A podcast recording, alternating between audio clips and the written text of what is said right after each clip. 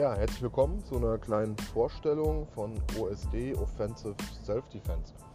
Offensive Self-Defense wurde 2014 gegründet.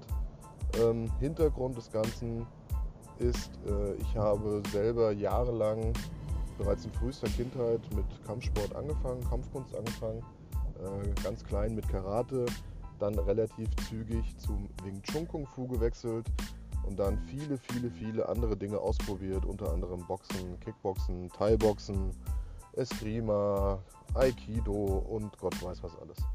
Ähm, all diese Dinge habe ich relativ kurz nur gemacht, weil ich schon sehr früh immer feststellen musste, dass die Sachen in einem Dojo wunderbar funktionieren, mit einem Partner, der eben auch bei den Techniken mitwirkt. Allerdings war für mich immer relativ schnell klar, das sind keine Sachen, die im Ernstfall groß helfen werden oder dort besonders gut funktionieren. Hm, ich möchte nicht behaupten, dass Kampfkunst, Kampfsport ähm, als Selbstverteidigung oder Selbstschutz ungeeignet ist. Allerdings war es für mich immer so, dass ich äh, mir eben nicht 40 Jahre Zeit lassen wollte, bis ich die Sachen in Perfektion beherrsche und sie draußen anwenden kann, sondern ich habe immer etwas gesucht, was schnell und einfach ist. Ja, also ein, ein System, welches ich in kurzer Zeit bereits auf der Straße anwenden kann. Ähm, deswegen war meine Reise da sehr, sehr lange, bis ich 2006 auf äh, Krav Maga gestoßen bin. Krav Maga ist ein äh, israelisches Selbstverteidigungssystem, welches eben mit seiner Einfachheit und äh, Effektivität besticht. Ähm, bin beim Krav Maga damals hängen geblieben und habe dort auch meinen Trainerschein in dem Bereich gemacht und habe dann 2010 meine erste Schule aufgemacht. Wenn man als Trainer tätig ist, bekommt man nochmal einen ganz anderen Blick auf die Dinge. Und äh, mir wurde dann relativ schnell auch klar, dass auch Graf Maga, wobei es wirklich sehr, sehr effektiv und sehr, sehr einfach ist und wirklich schnell erlernbar ist, dass Graf Maga trotzdem nur ein, ein Bruchteil dessen abbildet, was mir auf der Straße begegnet. Bedeutet, Krav Maga setzt an, wenn es zum eigentlichen Konflikt kommt, wenn es zur körperlichen Auseinandersetzung kommt.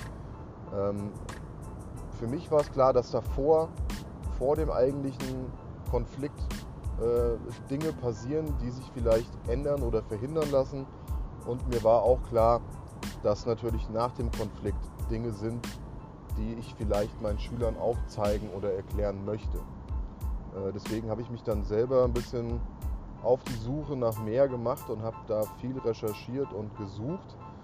Äh, habe viel, viel, viel Lektüre gelesen von diversen Autoren und ähm, habe mich dann ein bisschen mit der Psychologie auseinandergesetzt, auch mit, mit ähm, Dingen wie Adrenalinausschüttung, was passiert im Ernstfall mit meinem Körper, was sind die Gründe, warum manche Dinge funktionieren und manche Dinge nicht funktionieren.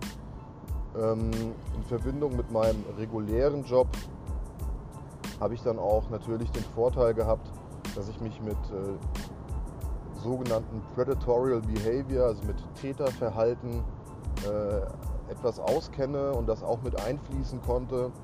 Und so ist dann eben aus dem eigentlichen Krav Maga, was wir sonst angeboten haben, Offensive Self-Defense geworden. Äh, wir sind auch weggegangen von diesem Selbstverteidigungsgedanken, da ich von vornherein auch schon als Krav Maga Trainer immer gesagt habe, ähm, Selbstverteidigung funktioniert nicht immer, äh, in den wenigsten Fällen sogar. Denn die Realität sieht einfach so aus, dass ich den ersten Schlag höchstwahrscheinlich gar nicht kommen sehe, den spüre ich nur. Ähm, und aufgrund dessen haben wir uns dann, als OSD entstanden ist oder wir das OSD-Training äh, aufgenommen haben, haben wir uns dazu entschlossen zu sagen, wir müssen im Ernstfall den ersten Schlag machen. Wir dürfen nicht auf den Angriff reagieren, sondern wir müssen agieren.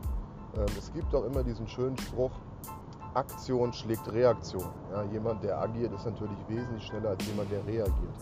Ähm, ja, dann kommt immer die Frage, wenn ich das erzähle auf, auf Seminaren und Vorträgen, wie ist das notwehrrechtlich? Es ist notwehrrechtlich durchaus erlaubt, den ersten Schlag zu machen und trotzdem immer noch äh, in Notwehr zu handeln. wenn ich vorher alle anderen Mittel nämlich ausgeschöpft habe. Das bedeutet, ähm, wenn ich eine Gefahrensituation erkenne oder ich eben auf der Straße oder wo auch immer angepöbelt werde, ist der erste Schritt, den ich prüfen muss, kann ich flüchten. Wenn Flucht möglich ist, muss ich flüchten. Sollte Flucht nicht möglich sein, dann ist das Zweite, was ich machen muss, ich muss versuchen zu reden. Äh, sprich, verbale Deeskalation oder, so wie wir es trainieren, verbale Eskalation. Auf diesen Punkt kommen wir in, einem, in einer späteren Lektion nochmal zu sprechen. Ähm, wenn auch Reden nicht funktioniert und Flucht immer noch nach wie vor nicht möglich ist, dann muss ich nicht darauf warten, dass ich angegriffen werde, sondern dann darf ich durchaus den ersten Schlag machen. Und ich darf auch den zweiten Schlag machen und auch den dritten, wenn er notwendig ist. Ja, ich sollte natürlich mein Gegenüber nicht zu breit prügeln, sondern sobald dann eben die Chance zur Flucht da ist, muss ich flüchten. Von daher ist es durchaus legitim, wenn wir es unterrichten, ähm, den ersten Schlag zu machen. Das ist kein Problem, wenn wir eben vorher alle anderen Punkte beachtet haben. Offensive Self-Defense, äh, wie schon erwähnt, entstand eigentlich aus unserem klassischen Kraft Maga Training. Nichtsdestotrotz haben wir dann äh, einige Techniken aus unserem Kraft Maga Training gestrichen. Wir haben andere Techniken dazugenommen, die uns einfach effektiver erschienen sind und ähm, die einfach leichter zu trainieren sind. Und äh, wir haben das Ganze auch immer wieder, unsere Technik immer wieder selbst geprüft, äh, indem wir uns unter Stress gesetzt haben und eben diese Techniken unter Stress anwenden mussten und die sich dann eben unter Stress beweisen mussten. Ähm, irgendwann, als Offensive Self-Defense geboren war und ich mir viel, viel Arbeit gemacht habe, was auch den großen theoretischen äh, Unterricht anbelangt, habe ich festgestellt, es gibt bereits Leute, die diesen ganzen Quatsch schon machen. Der erste und bis heute in meinen Augen der beste, auf den ich da gestoßen bin, ist äh, Lee Morrison aus Großbritannien, der eben ein Urban Combatives Training anbietet oder sein, sein äh, Training heißt Urban Combatives. Das kann ich jedem nur ans Herz legen. Wer sich mit dem Thema Selbstschutz befasst, sollte, wenn er die Möglichkeit hat, ein Urban Combative Seminar mit Lee Morrison oder mit Jamie Miller oder Michelle Mulder besuchen. Das sind in meinen Augen so die, die großen Jungs im Combatives-Bereich.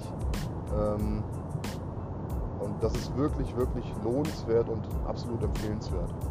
Ähm, natürlich haben wir dann auch für uns gesagt, warum soll ich mich jetzt dann noch mehr reinfuchsen und mir noch mehr Recherchearbeit machen, wenn es bereits Leute gibt, die sich damit befasst haben. Also habe ich folgendes gemacht. Ich habe mir viel, viel Material von Lee geholt, äh, viele Videos angeguckt, viele Seminare besucht und äh, mittlerweile sind wir so weit, dass wir auch ähm, mit UC Urban Combatives da sehr, sehr eng zusammenarbeiten und äh, sind da wirklich auf einem sehr, sehr guten Weg, ähm, unseren Schülern ein absolutes Komplett Kontaktprogramm anzubieten, was das Thema Selbstschutz anbelangt. Deswegen sagen wir mittlerweile auch, wir machen Offensive Self-Defense, aber kein Krav Maga mehr, sondern wir machen Combatives. Combatives ist eine Wortschöpfung, die man so im, im Dictionary, im, im, Duden nicht findet. Ähm, natürlich steckt das Wort Combat, also der Kampf, mit drin. Und äh, als Combatives bezeichnen wir, und das haben wir von Lee auch übernommen, Combatives ist jede Technik, jedes Prinzip, jedes System, welches sich selber unter Stress und äh, Anstrengung, Adrenalin, Angst und Schmerz bewiesen hat. Alles, was in solchen Situationen funktioniert, ist Combatives. Und genau das bieten wir mittlerweile, mittlerweile an. Ja, Offensive Self-Defense ist ein Combatives Selbstschutzsystem. Keine Selbstverteidigung, sondern Selbstschutz. Wir versuchen die volle Bandbreite der Gewalt irgendwo abzudecken.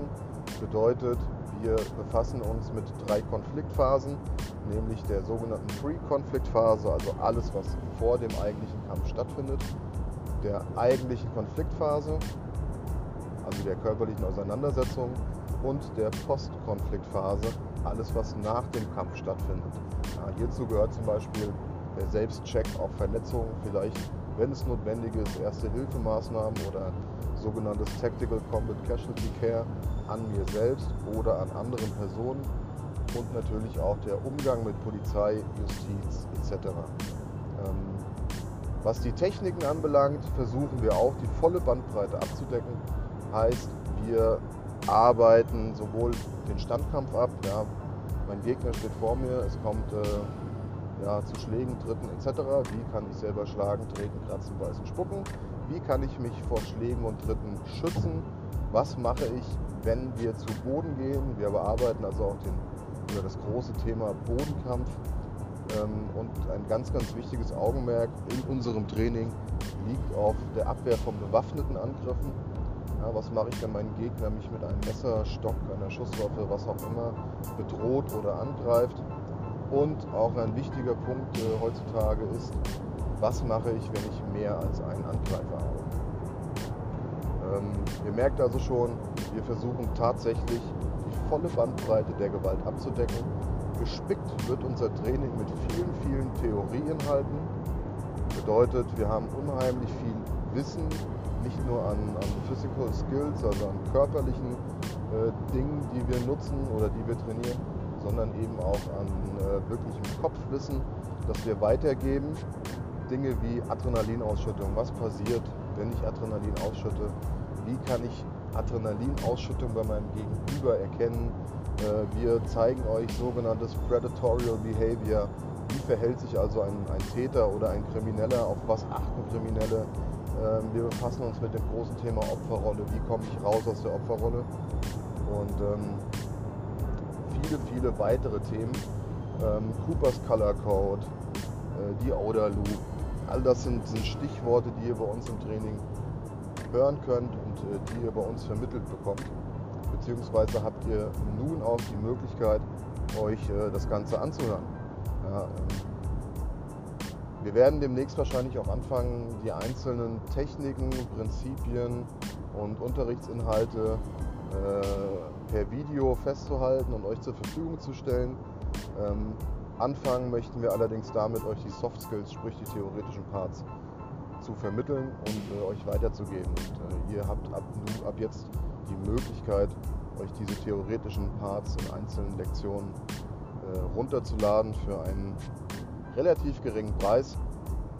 Und äh, ja, ich wünsche euch da viel Spaß bei und hoffe, ihr habt einen großen, großen Lernerfolg.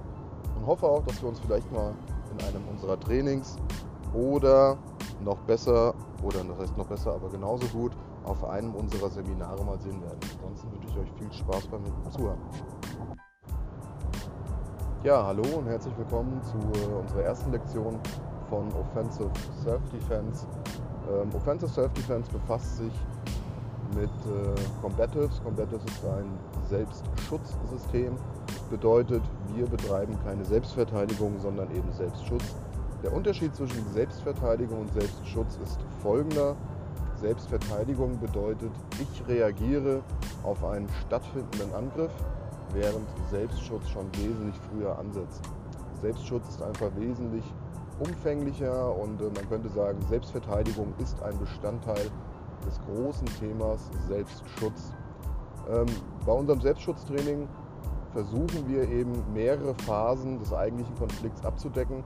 Bedeutet, wir haben ja nicht nur den eigentlichen Konflikt, sprich die körperliche Auseinandersetzung, sondern eben auch noch Dinge, die vorher passieren und Sachen, die hinterher passieren. Bedeutet, wir unterteilen einen Konflikt in drei Bereiche. Das wäre einmal die Pre-Konflikt-Phase, alles was vor dem eigentlichen Konflikt, der eigentlichen Auseinandersetzung passiert, der eigentlichen Konfliktphase, sprich der körperlichen Auseinandersetzung und der sogenannten Post-Konfliktphase, also alles, was nach dem Konflikt passiert. Die äh, sogenannte Pre-Konflikt-Phase befasst sich vor allem mit dem Interview. Jede oder nahezu jede gewalttätige Auseinandersetzung äh, entsteht nicht plötzlich aus dem Nichts, sondern hat immer einen gewissen Vorlauf. Das kann ähm, ein Gespräch sein, welches dann eben sich hochschaukelt, bis es eben eskaliert. Das kann aber auch äh, ein sofortiges Anpöbeln, Anschreien und eben ähm, ein aggressives Verhalten sein, was auf uns zukommt Eine Person, die aggressiv auf uns zukommt, wo von vornherein vollkommen klar ist, das wird jetzt hier handgreiflich werden. In vielen Fällen ist es aber auch so, dass auf der Straße jemand auf euch zukommt und euch zum Beispiel in ein Gespräch verwickelt, ähm, nach einem Weg fragt, nach einer Zigarette fragt, nach Kleingeld fragt, um eben einfach abzuklopfen, wie ihr auf Ansprechen durch fremde Personen reagiert. Das nennt man bei uns im Training und auch in vielen anderen Trainings, äh, die sich mit dem Thema Competitives befassen, die sogenannte Interviewphase.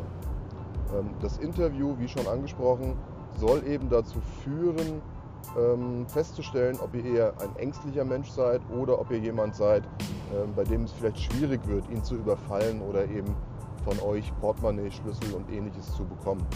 Und da kommen wir auch schon zu einem ganz wichtigen Punkt. Ähm, der Kleinkriminelle auf der Straße sucht sich immer ein Opfer. Keiner sucht sich einen Gegner, sondern es ist immer ein Opfer. Und da müssen wir uns einfach fragen, wie wird man denn zum Opfer? Zum Opfer werde ich durch verschiedene Dinge, das kann äh, dadurch passieren, dass ich mich vielleicht falsch bewege, sprich die falsche Körpersprache habe und einfach ängstlich wirke. Ähm, es kann aber auch dadurch passieren, dass ich einfach sehr schwach wirke, körperlich schwach und unterlegen wirke gegenüber meinem potenziellen ähm, Kriminellen, der versucht mich zu überfallen oder mich eben anpöbelt. Ähm, es kann aber auch einfach sein, dass ich zum Zeitpunkt äh, während der Täter mich sieht, vollkommen abgelenkt bin und vielleicht Kopfhörer drin habe und äh, eine WhatsApp-Nachricht schreibe und überhaupt nicht mitbekomme, was um mich herum passiert. Deswegen das Erste, was jeder lernen muss und was auch bei uns im Training das absolute A und O äh, im Bereich des Selbstschutzes ist, ist das Thema Aufmerksamkeit. Ich muss einfach aufmerksam durch die Welt laufen, um eben nicht zum Opfer zu werden. Ja, denn äh, wie schon angesprochen, der Kriminelle sucht sich ein Opfer und keinen Gegner. Und sobald ein Krimineller merkt, dass wir aufmerksam sind, dass wir unsere Umgebung beobachten, Personen beobachten und eben auf solche Dinge achten, fallen wir oftmals schon aus der klassischen Opferrolle raus.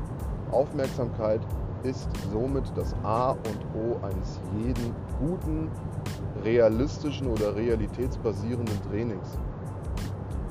Wir bei uns im Training unterscheiden zwischen zwei Arten der Aufmerksamkeit.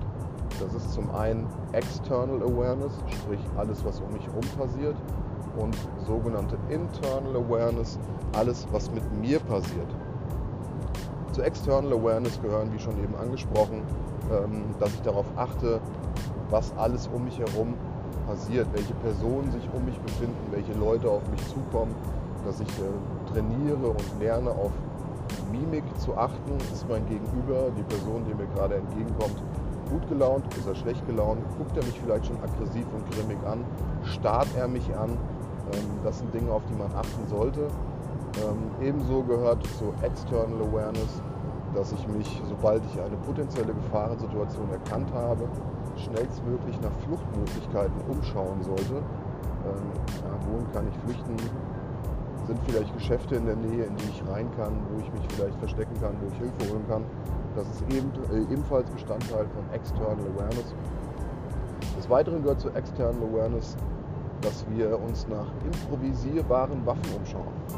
Ja, warum soll ich in einer Ernstfallsituation, wenn mich jemand anpöbelt, äh, aggressiv mir gegenüber auftritt und es ganz klar ist, dass das Ganze eskalieren wird, warum soll ich mich in so einer Situation nicht stärker machen als mein Gegner?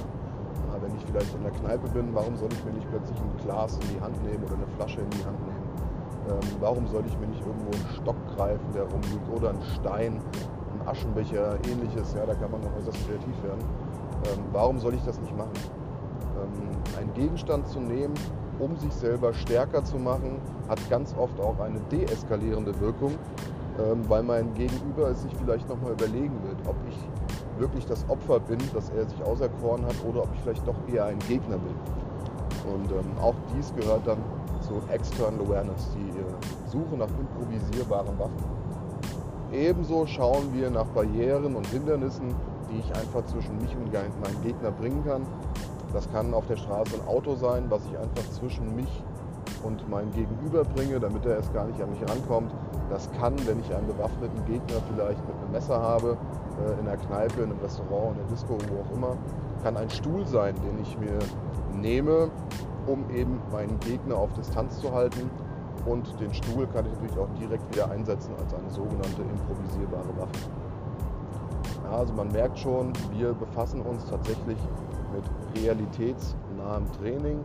Das, was wir trainieren, ist eben nicht für den Ring gedacht, sondern tatsächlich rein für die Straße.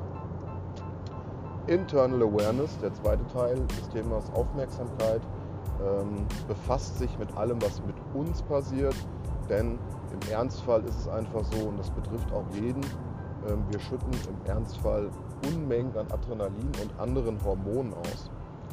Adrenalin hat positive Nebenwirkungen, sonst würde es der Körper nicht ausschütten.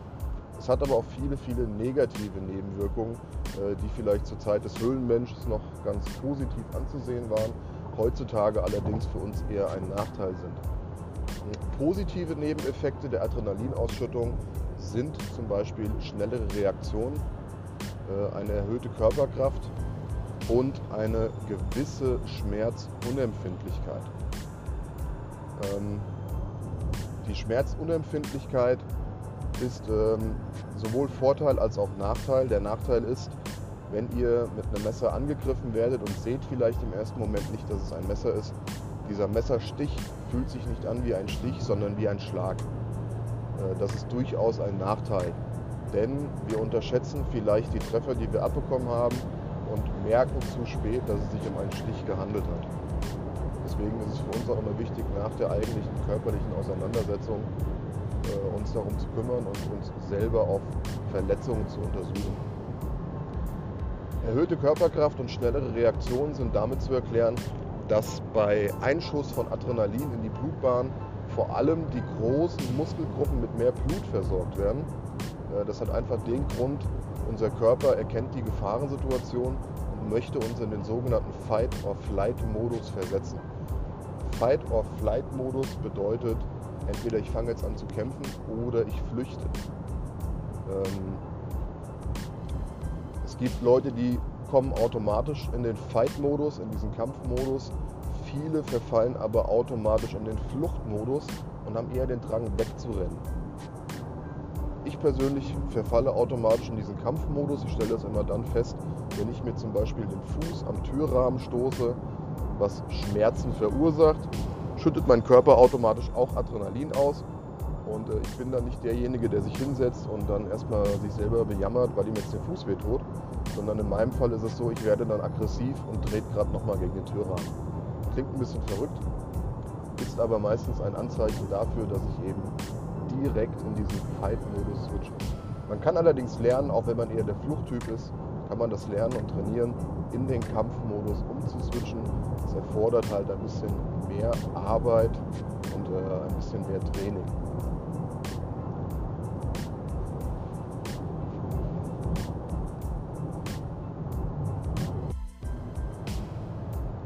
Die negativen Eigenschaften der Adrenalinausschüttung sind zum Beispiel, dass wir anfangen zu zittern. Ja, Leute, die vielleicht schon mal eine Stresssituation, also eine wirkliche Stresssituation hatten oder die vielleicht mal einen Autounfall gebaut haben, die wissen das vielleicht, dass sie dann meistens kurz nach der eigenen Situation zittern. Ja, zittern ist also ein Anzeichen von Adrenalinausschüttung.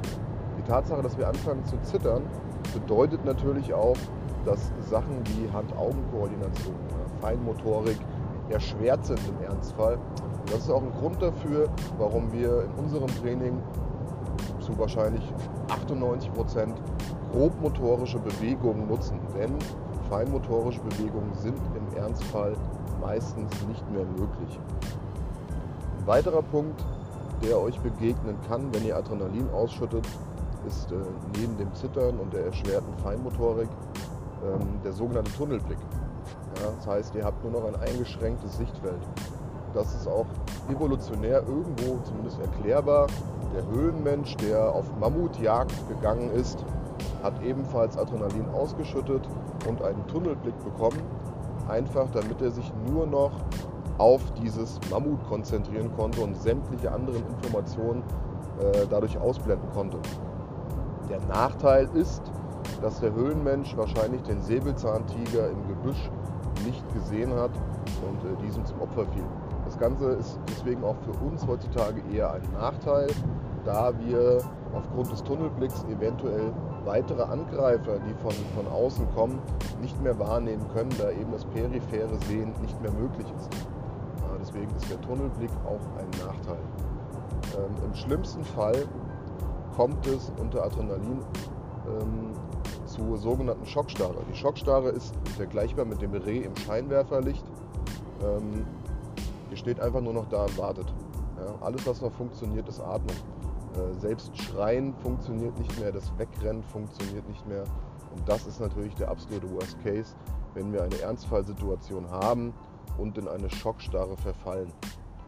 Das sind ähm, negative Nebenwirkungen der Adrenalinausschüttung.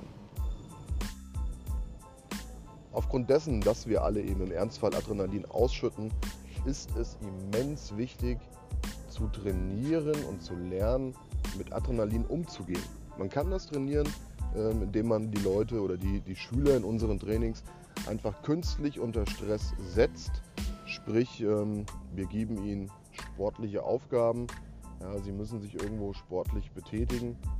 Und das führt automatisch dazu, dass der Körper unter Stress gesetzt wird und Adrenalin ausschüttet. Des Weiteren, was wir eben auch in unseren Trainings des Öfteren machen, sind sogenannte Szenario-Trainings, wo ähm, ein Freiwilliger, also nicht ich, einen Vollschutzanzug anzieht und ähm, dann eben die Schüler angreift, möglichst realitätsnah angreift.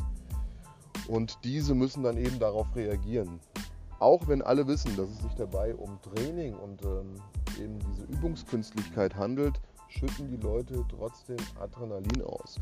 Und äh, wir hatten vor kurzem erst wieder ein Szenario-Training, wo die Teilnehmer auch gesagt haben, es ist tatsächlich unglaublich, wie schnell man das vergisst und ausblendet, dass man sich hier gerade im Training befindet. Und das ist eben ein sehr, sehr, sehr, sehr gutes Hilfsmittel, um zu lernen, mit Adrenalin umzugehen. Des Weiteren kann man ähm, Adrenalin einigermaßen kontrollieren im Ernstfall, indem man auf seine Atmung achtet.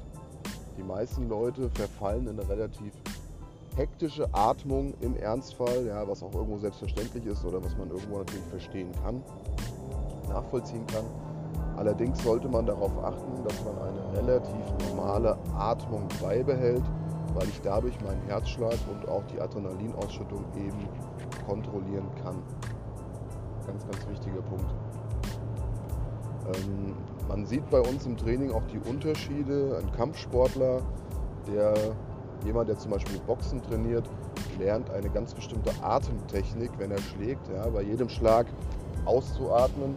Wir verbinden das, wir atmen auch beim Schlag aus, verbinden das aber mit aggressiven, mit aggressiven Geräuschen. Wir knurren eben dabei, wir werden eben laut, einfach aus dem Grund, ähm, wenn ich eine reale Auseinandersetzung auf der Straße habe,